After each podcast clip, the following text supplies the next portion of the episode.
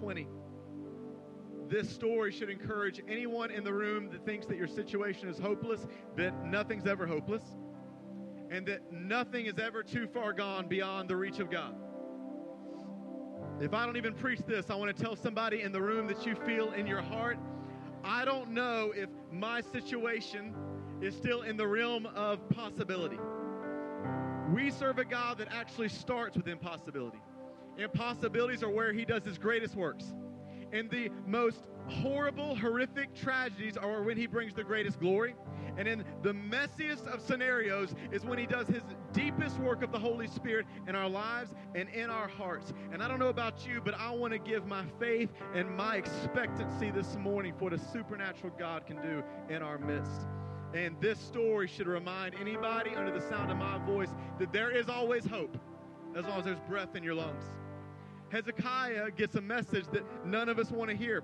He gets a message that he's about to die. I don't know what any of you would do if you come to the altar this morning and you have one of the team come and pray with you, and they come up to you and say, I just feel like the Lord wants me to tell you, you're going to die. And uh, FYI, you're not going to recover. See it, the group kickoff. Um, maybe. I don't know. Um, but I love how blunt and bold the Old Testament prophets are. And here's what happened uh, with Hezekiah. About that time, Hezekiah became deathly ill, and the prophet Isaiah, son of Amos, went to visit him. He gave the king this message This is what the Lord says Set your affairs in order, for you're going to die. You will not recover from this illness. When Hezekiah heard this, here's a great pattern to take through life. When Hezekiah heard this, he turned his face to the wall and prayed to the Lord. Remember, O Lord, how I have always been faithful to you and have served you single mindedly, always doing what pleases you. Then he broke down and wept bitterly. I wonder how many people, even just recently, the closest people to you don't know it, but you've wept bitter tears. You've cried yourself to sleep more times than you could count. There's more times in prayer that you've broken in the presence of God than even the people closest to you know. And Hezekiah is there in this moment. And he says, Before Isaiah had left the middle courtyard, this message came to him from the Lord. Everybody say, God changed his mind. Mm. It's a pretty crazy thought, isn't it?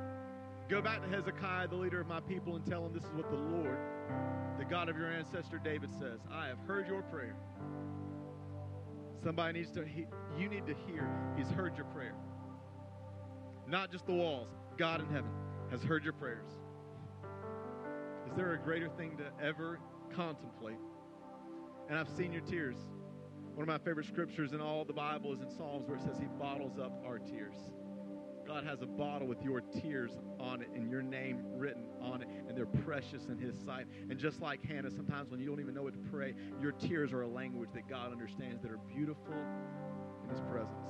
And I've seen your tears. I will heal you and three days from now, you'll get out of bed and go to the temple of the Lord. I'll add 15 years to your life, and I will rescue you in this city from the king of Assyria. I'll defend this city for my own honor and for the sake of my servant David. And we'll, we'll stop our reading right there. And would you just do me a favor? Would you lift your hands to heaven as we pray over this service? Lord, we stretch our faith symbolically through our hands, and we say that God, like Samuel, speak, for your servant is listening.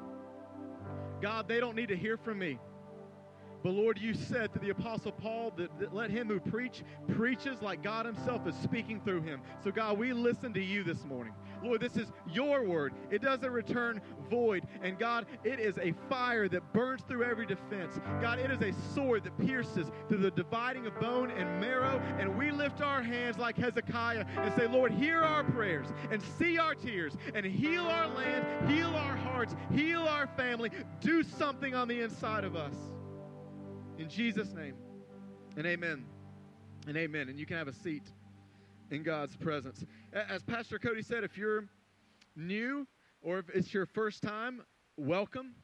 We really are a family here, and Pastor Allen is our senior pastor. He's out eating turkey somewhere. And my name's Russ. I serve on the team, and it's an honor to share God's word with you. And I, a couple of times ago when I preached, I mentioned that uh, Clay Stamey in the back. Would you just raise your hands, Clay? We have a bodybuilder in our midst, and so that is the future Arnold Schwarzenegger back there. He took me for a workout that, if you remember me telling the story, it sounds crazy, but he worked me out so hard that I got sick. I don't have the muscular capacity of Clay, And I got sick, and to the point to where uh, I, I, went to the urgent care, and a precious nurse told me that, uh, in no uncertain terms, you might be having kidney failure and about to die. So that was awesome news. And I, um, I, I, went and got the blood work done, and I, I made the mistake when I was preaching this of not uh, Lisa West, one of our elders. She told me later she was Russ. You didn't actually re, you know, resolve the story. So I lived, and I'm here to tell about it and that's amazing. I also got in trouble because my awesome parents happened to be here that morning, and I didn't, of course, for understandable reasons, did not tell my mom that I had a death warrant uh, that day. I had driven around listening to "Live Like You're Dying" by Tim McGraw, and just like watching my life flash before my eyes, and so I didn't tell her about that, so I got in trouble for that. But I did live, but something must weird must have been going on in my body around that time because um, about a, maybe it was about a month or two later, I started feeling weird on a Thursday and my ch- and I'm 21. It's, I'm way too young to be feeling like there's anything wrong. And yeah, you're never preaching again on a Wednesday. So um, so I. Uh, I was not feeling great, and I that night I, I, went to bed and I woke up feeling like somebody had taken an icicle from the North Pole and jabbed it into the back of my spine right there. And that's a good enough, vivid enough image. I I woke up in agony, could not move to the left or to the right. And I was like, what is going on? Is this, did I throw my back out? How did that happen? Um, I still don't really know what happened. I just know that I was in agony, couldn't, could barely move, and spent the entire weekend on my back. And if you know how restless I am as a person, is one of the things I, I wrestle through and struggle through is a little bit of restlessness. This is misery for me. I mean, Doug, can you imagine being on your back all weekend long? This was misery, and I'm laying there. Do we have any restless people in the room? Got one. Got four. Yeah. All right. Peace resides over the house of new life. Okay. But I struggle with restlessness, and I and I can't sit still. I don't like being at home, and I, you know, I'll go here and there. And so me laying on my back was agonizing. And so, I, anybody ever just get frustrated? Me and the Lord have an honest, you know, honest relationship, and I was a little frustrated. And I, so I said, Lord, please just heal me. Like I've seen you heal, just heal me. And the Lord wouldn't heal me. Um, I mean that respectfully. He did eventually. I mean, I got better, but um, I, so I said, if you're not going to heal me immediately, I said, at least just speak to me. Give me something. And my Bible was on the coffee table uh, by my couch, and I reached over awkwardly and opened it, and my eyes landed on the title of chapter 20 Hezekiah's Sickness and Recovery. And the Lord downloaded a word into my heart that encouraged me so strongly. And I told the Lord, I said, you know, next time I preach, if I get to preach in your life, I'll preach this. And my hopes that it encourages you uh, like it like it did me, because God wants us to walk around healed. Did you know that? Uh, God can heal us in body. He can heal us in spirit. We're all going to depart the earth. We know that God's ways are higher than our ways, so sometimes God will use a, a sickness to, to bring us home, but God still heals physically. You do know that, right? And especially in the soul, God wants us, because all of us have wounds. You know that, right? All of us from childhood or relationships or the past carry around wounds. And one of the tragedies is for the people of the Most High God, his sons and daughters, to walk around wounded. When God wants us to be free to live in the abundance Jesus has provided for us and paid for us to live in. And so, in Heze- I think Hezekiah, there's just some beautiful principles. I'll try to go fast that we'll bring out from his word. But if you are new to church or you need a recap of Hezekiah, this is in the Old Testament. The people of Israel have been brought out of slavery in Egypt. They have been brought to the promised land. They've gone in and out of sin and oppression. They went through a time where judges ruled the land. You guys remember Barak and Samson and Ruth and all that. And then finally they said, God, we want a king. God says, I'm your king. They said, No, we want a king like all the other nations. God gives them Saul, right? We got some Bible trivia people uh, participating. And then God gives us who? God gives us David, a man after God's own heart. Not perfect, but a, man after God's own heart. And then after David comes Solomon. After Solomon, the kingdom split. It split into the northern tribes of Israel and the southern. And the northern, that was 10 tribes of Israel. And the southern was two tribes of Israel, and that's called Judah. So if you hear Judah, that's just when the kingdom split. that was the southern tribe of Israel. Almost all these kings are bad, by the way. It's tragic. Almost all the kings are bad. All the northern kings are evil. But the southern kingdom of Judah had a couple good kings. and one of them was a guy named Hezekiah.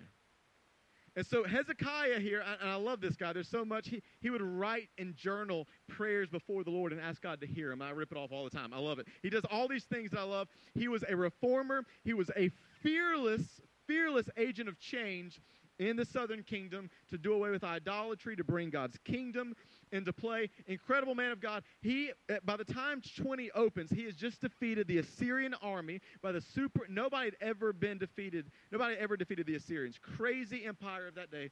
God uses him to defeat them. And then in the prime of his life, he gets this message. Have you ever been just in the heart of an incredible season and have the wind knocked out of you? Have you ever just been in a season or in the middle of a relationship that just and then it fractures or the marriage goes south or there's a setback at work or a financial situation or a child walks away from the lord? Anybody ever been there where when you least expect it a report comes that knocks the wind out of you? I want to go ahead and tell you that really is all of us right? So uh, i told this story in the uh, in the first experience. You may may appreciate this. Um, doug will remember this lauren who led worship which was that not incredible pretty pretty good amazing. I love that song, um, Defender. And but her husband Sean, for his 30th birthday party, decided he was going to get a bunch of people together at Sky Zone. Anybody ever been to Sky Zone? Got a f- no one. The story will not land, maybe. But uh, Sky Zone is basically an excuse for adults to jump on trampolines. It is this place of dodgeball, and you go flying, and um, I mean, it is amazing. It is. I, I don't even know how to explain it, but they have that thing where you can jump and you go 50 feet in the air and dunk, and then they have like the ball pits, but adults can enjoy it without it being weird. Anybody? No, no, okay. Um, I mean, incredible. Like, uh, I, I, mean, I beat Doug time after time in dodgeball. It was amazing. So Sean gets about 50 people together for his 30th birthday celebration at Sky Zone. Was amazing, amazing. So I totally ripped it off. I said, for my upcoming, this is a couple years ago, my upcoming 23rd birthday, I'm going to get a bunch of people together for Sky Zone for my birthday. I made a couple mistakes. I went to Greenville, uh, my hometown, South Carolina, to do this. Mistake number one is I decided, you know, instead of just inviting all these random people that are like acquaintances that I always invite, I'm just going to have a few close friends. Okay, that's okay if you're not doing a, a Sky Zone party. That was mistake number one. Mistake number two is a couple of these families had kids, and I was like, well, you know what? I don't want them to have to be out late, so we'll do Sky Zone early, and then we'll all go have dinner. Those two mistakes combined ended up with me on my 30th birthday alone at Sky Zone.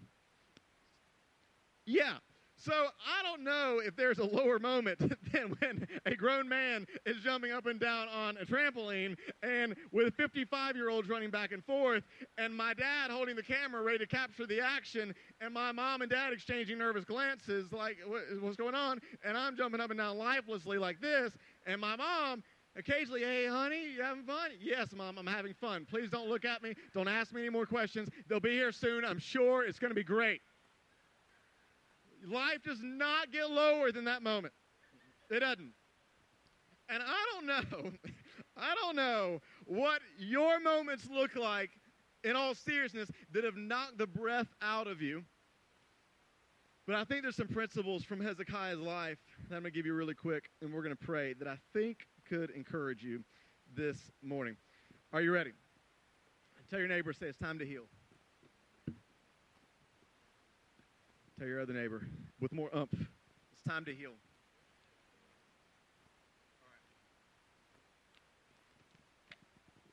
All right.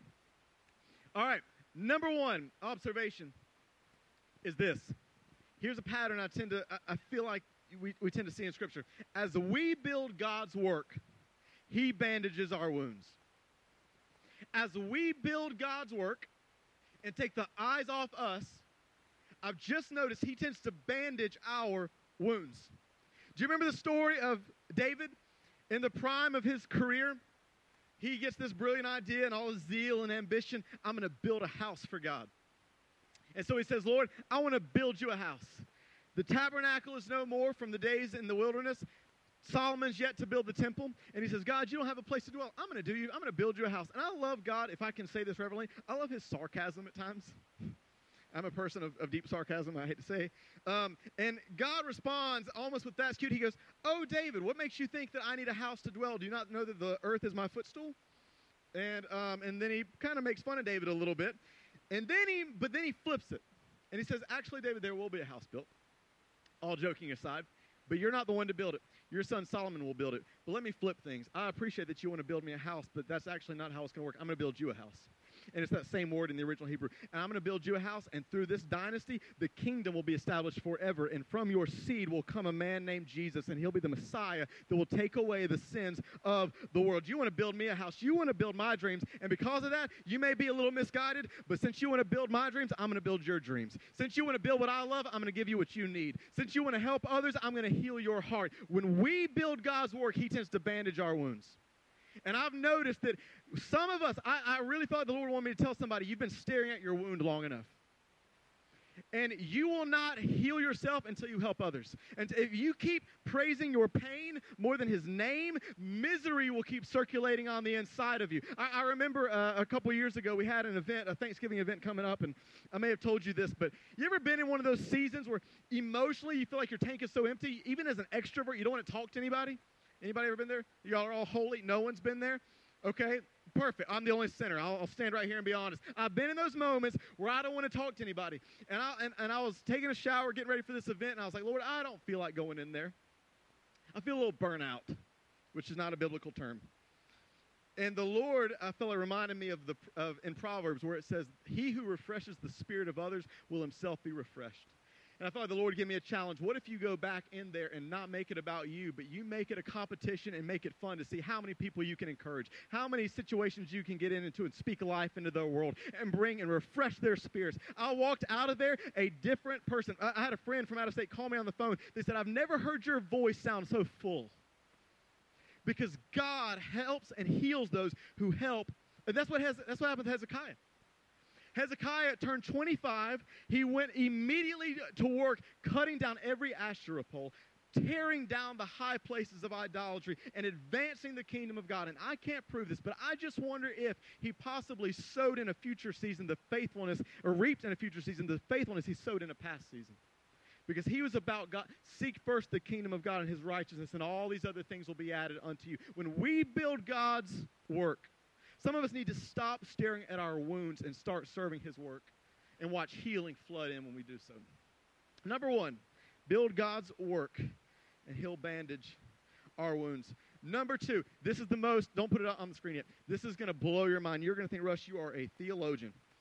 You are John Piper. You, you, you're, you have an, a colossal intellect and uh, you just have these deep revelations like the prophet Elijah in the cave. But I'm telling you, sometimes it's the simple, basic things that we need to be lit on fire in our souls again that will revive us. Usually, when athletes struggle or businesses struggle, it's usually not the deep theoretical, it's the basic, simple, childlike. And I want to tell you something you've heard a million times. I want you to hear it as if you've never heard it before. Number two, this is super deep.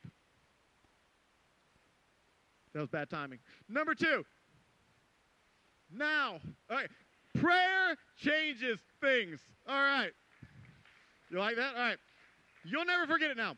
Pra- somebody, what are we doing here if that's not true? What are we wasting our time gathering in a room to check off a religious box if we don't still serve the same God of Elijah who hears the cries of his children? I'm standing here because prayer changes things. I'm standing here because my mom, when I was a jacked up teenager, prayed privately and, and secretly for a year that God would send me a new best friend that was filled with the Spirit and full of excitement for God. He's still my best friend to this day. He led me to the Lord. That week, after I got saved, my mom asked me to pray for our, our cousin Amy, who was battling deep psychological stuff. And I remember just with child, again, I know that things don't always go our way. I know God doesn't, his ways are higher than our ways. But I also know the number one thing Jesus responds to is faith. When we read the New Testament, he responds to faith. Faith does something to his heart. Faith arouses something in the Spirit of God that's within us. He responds to it. It can move mountains, just a mustard seed level. And I walked into a room, locked myself in that room, and I said, God, I don't pray to a different God than they pray to in this scripture. Move on her behalf. Move. I walked out of that room not thinking God moved, but knowing God moved. And my mom called me later. She goes, Russ, did you pray for Amy? I said, Oh, I did. And I know God heard. She goes, He did hear. It's all flipped around just in a moment. And it, again, it doesn't change that way every time. But God responds. To, I don't know, Lisa, if you mind me telling this. Last week, I'm standing right there. I don't know if you're a creature of habit like me. I'm spontaneous in some ways. I'm weird in some ways, but I'm also a creature of habit in some ways. And I don't know if you've ever, you do, I know you don't watch me because that'd be creepy, but every single uh, Sunday, I sit right there and then when service ends, I get up and I walk back around that way, greet people on my way to the lobby, talk in the lobby, go up to my house, get a peanut butter cream power crunch bar and a LaCroix, walk back down, spend some time in the lobby, walk into the office for a second, check Instagram for five seconds, walk back out, hug everybody, and then I uh, come back to the second service. Now, you know, you've been wondering that for years. Last week, I did the same thing that I've done for the last three years, and I stopped and I looked over and I said, I'm going to go say hey to Lisa and West. Lisa and West. Lisa and Tim. There's not a West. Lisa and Tim. And Lisa said, and tears filled her eyes, and not that, and my prayers are n- nothing different than anybody else's prayers, but it was just a particular burden. And she said, Russ, I wanted you to pray with us about something. I asked the Lord to confirm that by having you walk right over to us at the end of service and pray with us. And we pray, and I believe God's going to answer the prayers we've been praying. I've been praying. God's going to move on that behalf because it's the prayers of a mom. What are you saying, Russ? God answers prayer. Prayer changes things. That's what happened with Hezekiah. Hezekiah got a death wish. Isaiah said, "You're going to die." What did Isaiah uh, Hezekiah do? He faced the wall, prayed to God, and as the prayer left his lips, Isaiah was stopped in his tracks by the word of God and turned around. God said, "Go back." And you tell him I've changed my mind, I'm going to heal him. And not only am I going to heal him, I'm going to add 15 years to his life. Oh, and P.S., he didn't even pray for this, but tell him I got his back. The Assyrians will not even be able to touch a hair on his head because God responds to prayer. He still brings fire down from heaven. He still hears us when we pray. And some of us, one of my favorite scriptures in Lamentations, it says, Pour your heart out like water before the Lord. Hezekiah faced the wall, but he didn't. See, some of us just stop there. We just face the wall. We just stop in self pity. We stop in discouragement. It's okay to have your back against the wall, but don't just stop there staring at the wall. Lift your eyes to the sky like Hezekiah to say like David, I lift my eyes to the hills. Where does my help come from? My help comes from the Lord, the maker of heaven and earth. It is not it does not feel good to be in a pit, but even if you're in a pit today, you can look up and say, like David, How long, O Lord? I don't know how long, but I do know one day I'm going to be saying something. I'm going to be saying, I was in a miry pit, but He reached down His long arm of salvation and He put my feet upon a rock and a new song in my heart and a praise on my lips to see and declare that many will fear and know that the Lord is good. He hears us when prayer changes things somehow in the weird dichotomy of the sovereignty of God who is in control, he says, I'm going to use your prayers at times to even change my mind. Just ask Abraham when they're arguing over the cities being destroyed, or Moses when God wants to destroy the Israelites for complaining in the wilderness. And they have conversations, and God changes his mind. In the sovereignty of God, Jesus says, You have not because you ask not. You want to know how big your faith is? How often do you ask?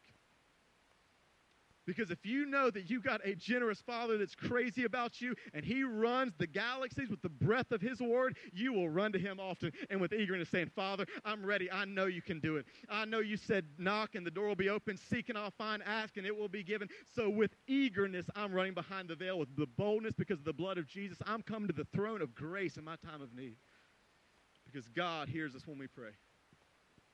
Number three, if you're taking notes, and, and, you know, and if you need a note for that point,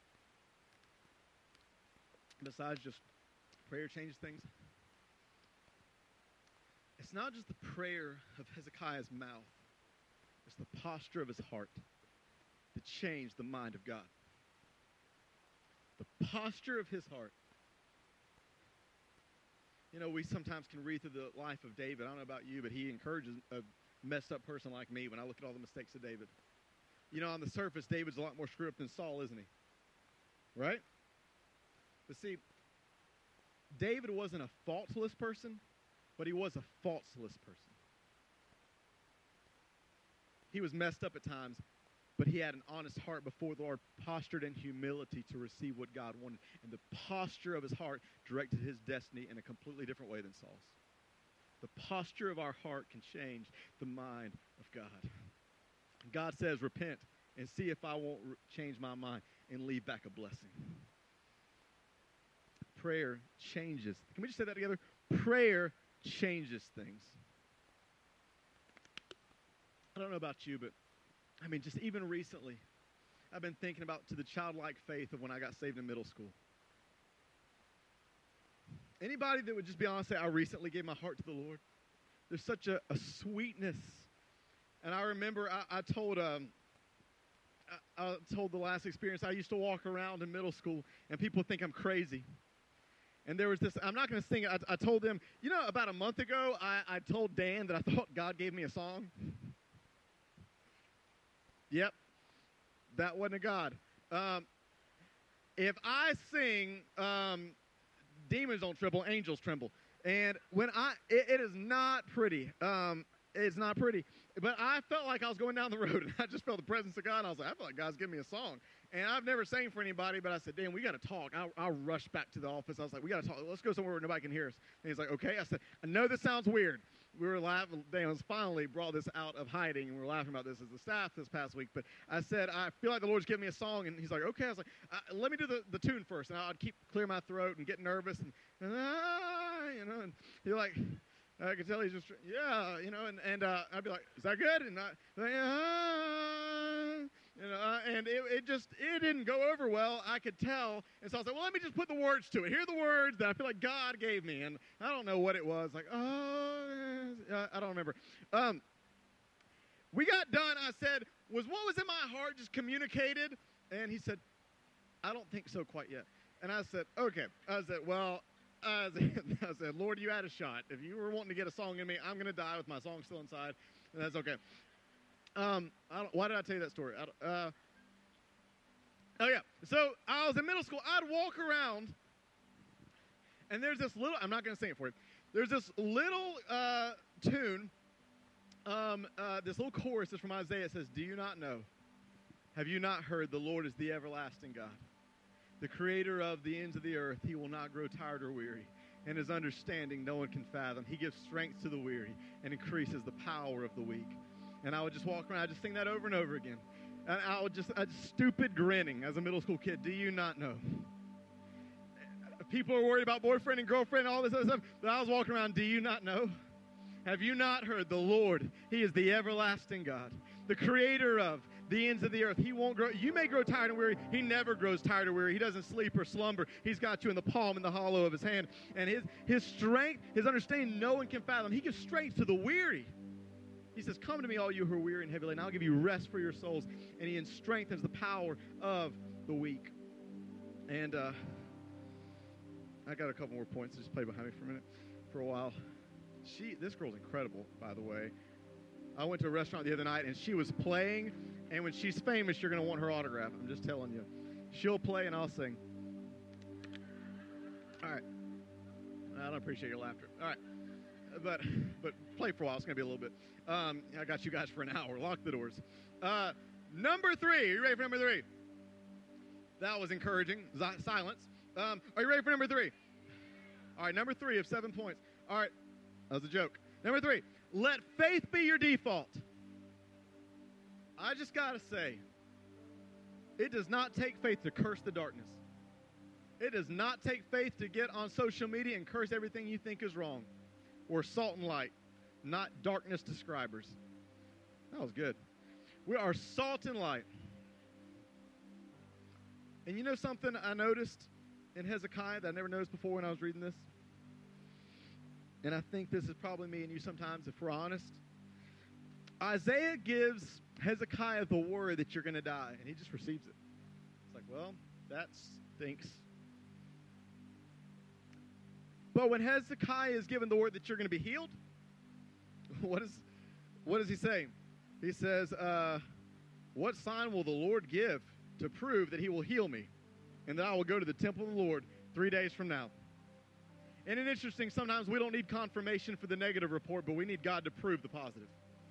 Isn't it interesting? I think of Zechariah when he finally gets the word in the temple, he's going to have a son. He doesn't believe it, and God makes him mute until the day the son is born. I think of Sarah and Abraham in old age. I think about Gideon. I think about the fleece. I think about all these times that we tend to easily believe the negative report, but be slow to speak life or faith or positivity or believe the good report of the Lord. But can I tell you, the default position for the Christian is that of faith. It's that that says God's promises and word are true. He's bigger than every mountain. He's stronger than every giant. It may seem like all hell's breaking out around me, but nothing in my life is bigger than God. Nothing in my life is stronger than his might. David walks up, he's like, Do you see how big Goliath is? Yeah, but what does that matter if God's in the equation? What does it matter anything in your life if the creator of the universe is right in the middle of it? I need somebody to remember this. It doesn't matter what you're up against. The, the grass may wither, the flower may fall, but the word of the Lord abides for every every promise is true. Every dream will come to pass. Every promise will be fulfilled. God will be true to his word in your life. And his promises need to become bigger than our pain. And the size of God needs to become bigger than our giants.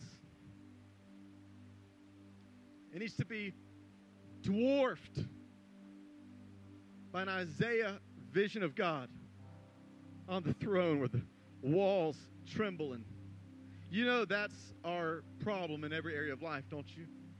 It's a small view of God. A.W. Tozer says, Show me someone's view of God, and I will predict their spiritual outcome. How big is your view of God? Is he a part of your life, or he is your life? Is he the view that you're looking at, or is it the problems right here that blind you to the faithfulness of God? But God's promises will prove true. And faith, I mean, when you look through the New Testament, the thing that grieves or pleases Jesus more than anything else is that of faith. I know we got to go. So, number four, embrace the process. I wish I had time to tell you the stories. You know, so in a few minutes, we're going to pray. And God may heal you here. You know, in the first point, we were talking about how, uh, how sometimes God will help uh, heal us when we help others. I told the first experience, I'll never forget the story my youth pastor used to tell me of Brother Barry, that was his first Bible teacher. And he would carry around this Bible as big as a, as a briefcase. And he'd been hunched over for 15 years with arthritis. Back, just in unbearable pain. But he says, I'll never forget the day they had an altar call, and there was a man that came forward to be prayed for for healing in his back. And he said, I watched Brother Barry walk forward to pray for him. And Brother Barry, with a broken back of 15 years, prayed for this other man's back. And as he was praying for his back, Pastor said, Russ, I'll never forget it. I saw with my own eyes. I saw shock go in his eyes, and then he did this. And then he did this. And then he did this. And he realized that as he was praying for that man's back, God healed his back. Who knows? Man, who knows? As we stretch our faith and redirect our gaze, what God might do in our lives. But sometimes it's a process. Sometimes, just like Brother Barry, you're healed in a moment. Sometimes Jesus lays his hand on the blind man's eyes and he's healed. And then other times, like Dr. Thomason preached about a few months ago, sometimes it's a process. There's a little bit of healing, but it's what. Can I tell you the most powerful statement somebody ever asked me? Is Russ, will you commit to a process? I don't know how healing's going to come. I've gone to the altar. Yeah, but will you commit to a process of freedom? Will you commit to a process of healing? And you know how a process usually starts with one step.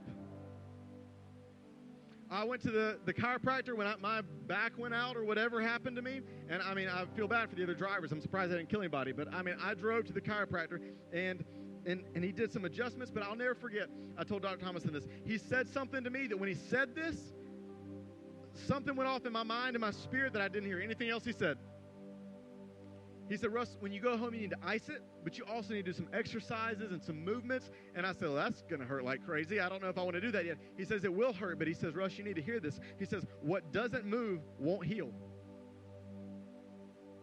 What some, some of us are sitting on the sideline waiting to heal, and we'll be sitting there until we're laying in our grave.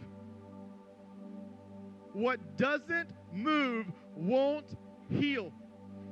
Some, after even the most invasive of, surgeries, what do they do?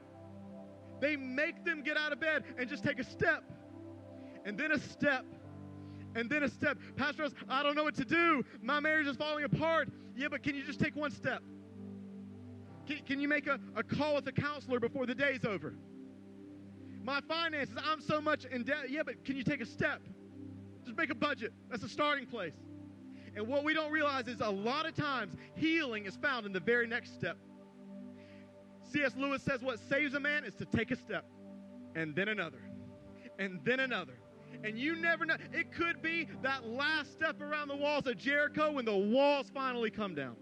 It could be that first step into the Red Sea where the walls finally part and God comes through and a miracle happens in your life. Healing might be found in that next step. What is a first step in your life that you can take for God to move? And you know what's interesting about the process, if we had time, is sometimes not only is it not just God doing something in a moment, but in the process, it's God using people. Isn't it interesting? God told Hezekiah's friends, He said, I want you to take a fig and make an ointment and put on him. Sometimes God's wanting to heal us through each other, but we're not in community or we don't have the right people around us. Are the people around you helping you curse what is or believe what can be? Are they speaking faith and truth into your life? Are you in community? Are you That's how God works. That's how God moves. That's why Paul says, "Forsake not the assembling together of the brethren." This is how God heals and moves and speaks and delivers and prophesies. It's through each other. And God uses each other. And then isn't it interesting? I mean, God does this miraculous thing, but he uses figs. Something that's so common. As I was preparing this morning, I like the Lord just kind of put on my heart. Sometimes we miss the cure for what's so common. Sometimes the supernatural is wrapped up in the natural. What did God tell Elijah one time when he was in the middle of depression? Take a nap and then have a snack. Sometimes, sometimes exercise and rest are the most supernatural things you can do. Praise God that sometimes He wants to touch me miraculously in the altar, and other times He wants me to shut up, shut down, get on the couch, watch Netflix, and have a cheeseburger. Praise and glory be to God and His name in the highest. God can move through anything. Will you commit to a process? We're about to go in. Uh, back into this song, Defender, that I love so much, but I want to encourage you as we begin to pray that I feel like some people in this room, you, there, there's some fresh wounds. We all got wounds. God wants you to walk around. And can I tell you one of the greatest first steps is honesty? If you've not gotten a 100, I just feel like telling somebody, the step that's going to save or destroy you is whether or not you choose to get 100% honest with somebody. James says, Confess your sins to one another that you may be healed. We, pray, we ask God for forgiveness. God heals us through each other. So there's some people with fresh wounds in here, but I also think that there's a lot of people in here that really it's just been a delayed scabbing from something a long time ago. And you, you're still just staring at the wound, talking about the wound, singing about the wound, obsessing about the wound, focusing on the wound. And you need to be like David when the child that he'd been fasting and praying for finally died, and he got up washed his face, and went into the presence of God. You know what I've been praying re- recently? You can rip this off if you want to. I've been saying, God, just like in the Old Testament, they had a horn that you filled the oil with. I'm lifting up the horn of my life. Would you fill it with fresh oil? Would you fill it with fresh presence of God? Would you fill it with a fresh strength for today? Would you fill the horn of my life with fresh vision and a touch from heaven? I don't need more words. I need more the Spirit of God to be in the inside of my life. And God's Spirit is here. And you could come into this altar or any place in your life today and lift up the horn of of your life and say, God, I've heard enough sermons and messages, but I need a fresh touch from heaven. And God can do that today. And so as they go back into the song, these altars are open. Can we just stand together as we sing? And if you have any need of your life, these altars are open for us to come. Would you lift your hands?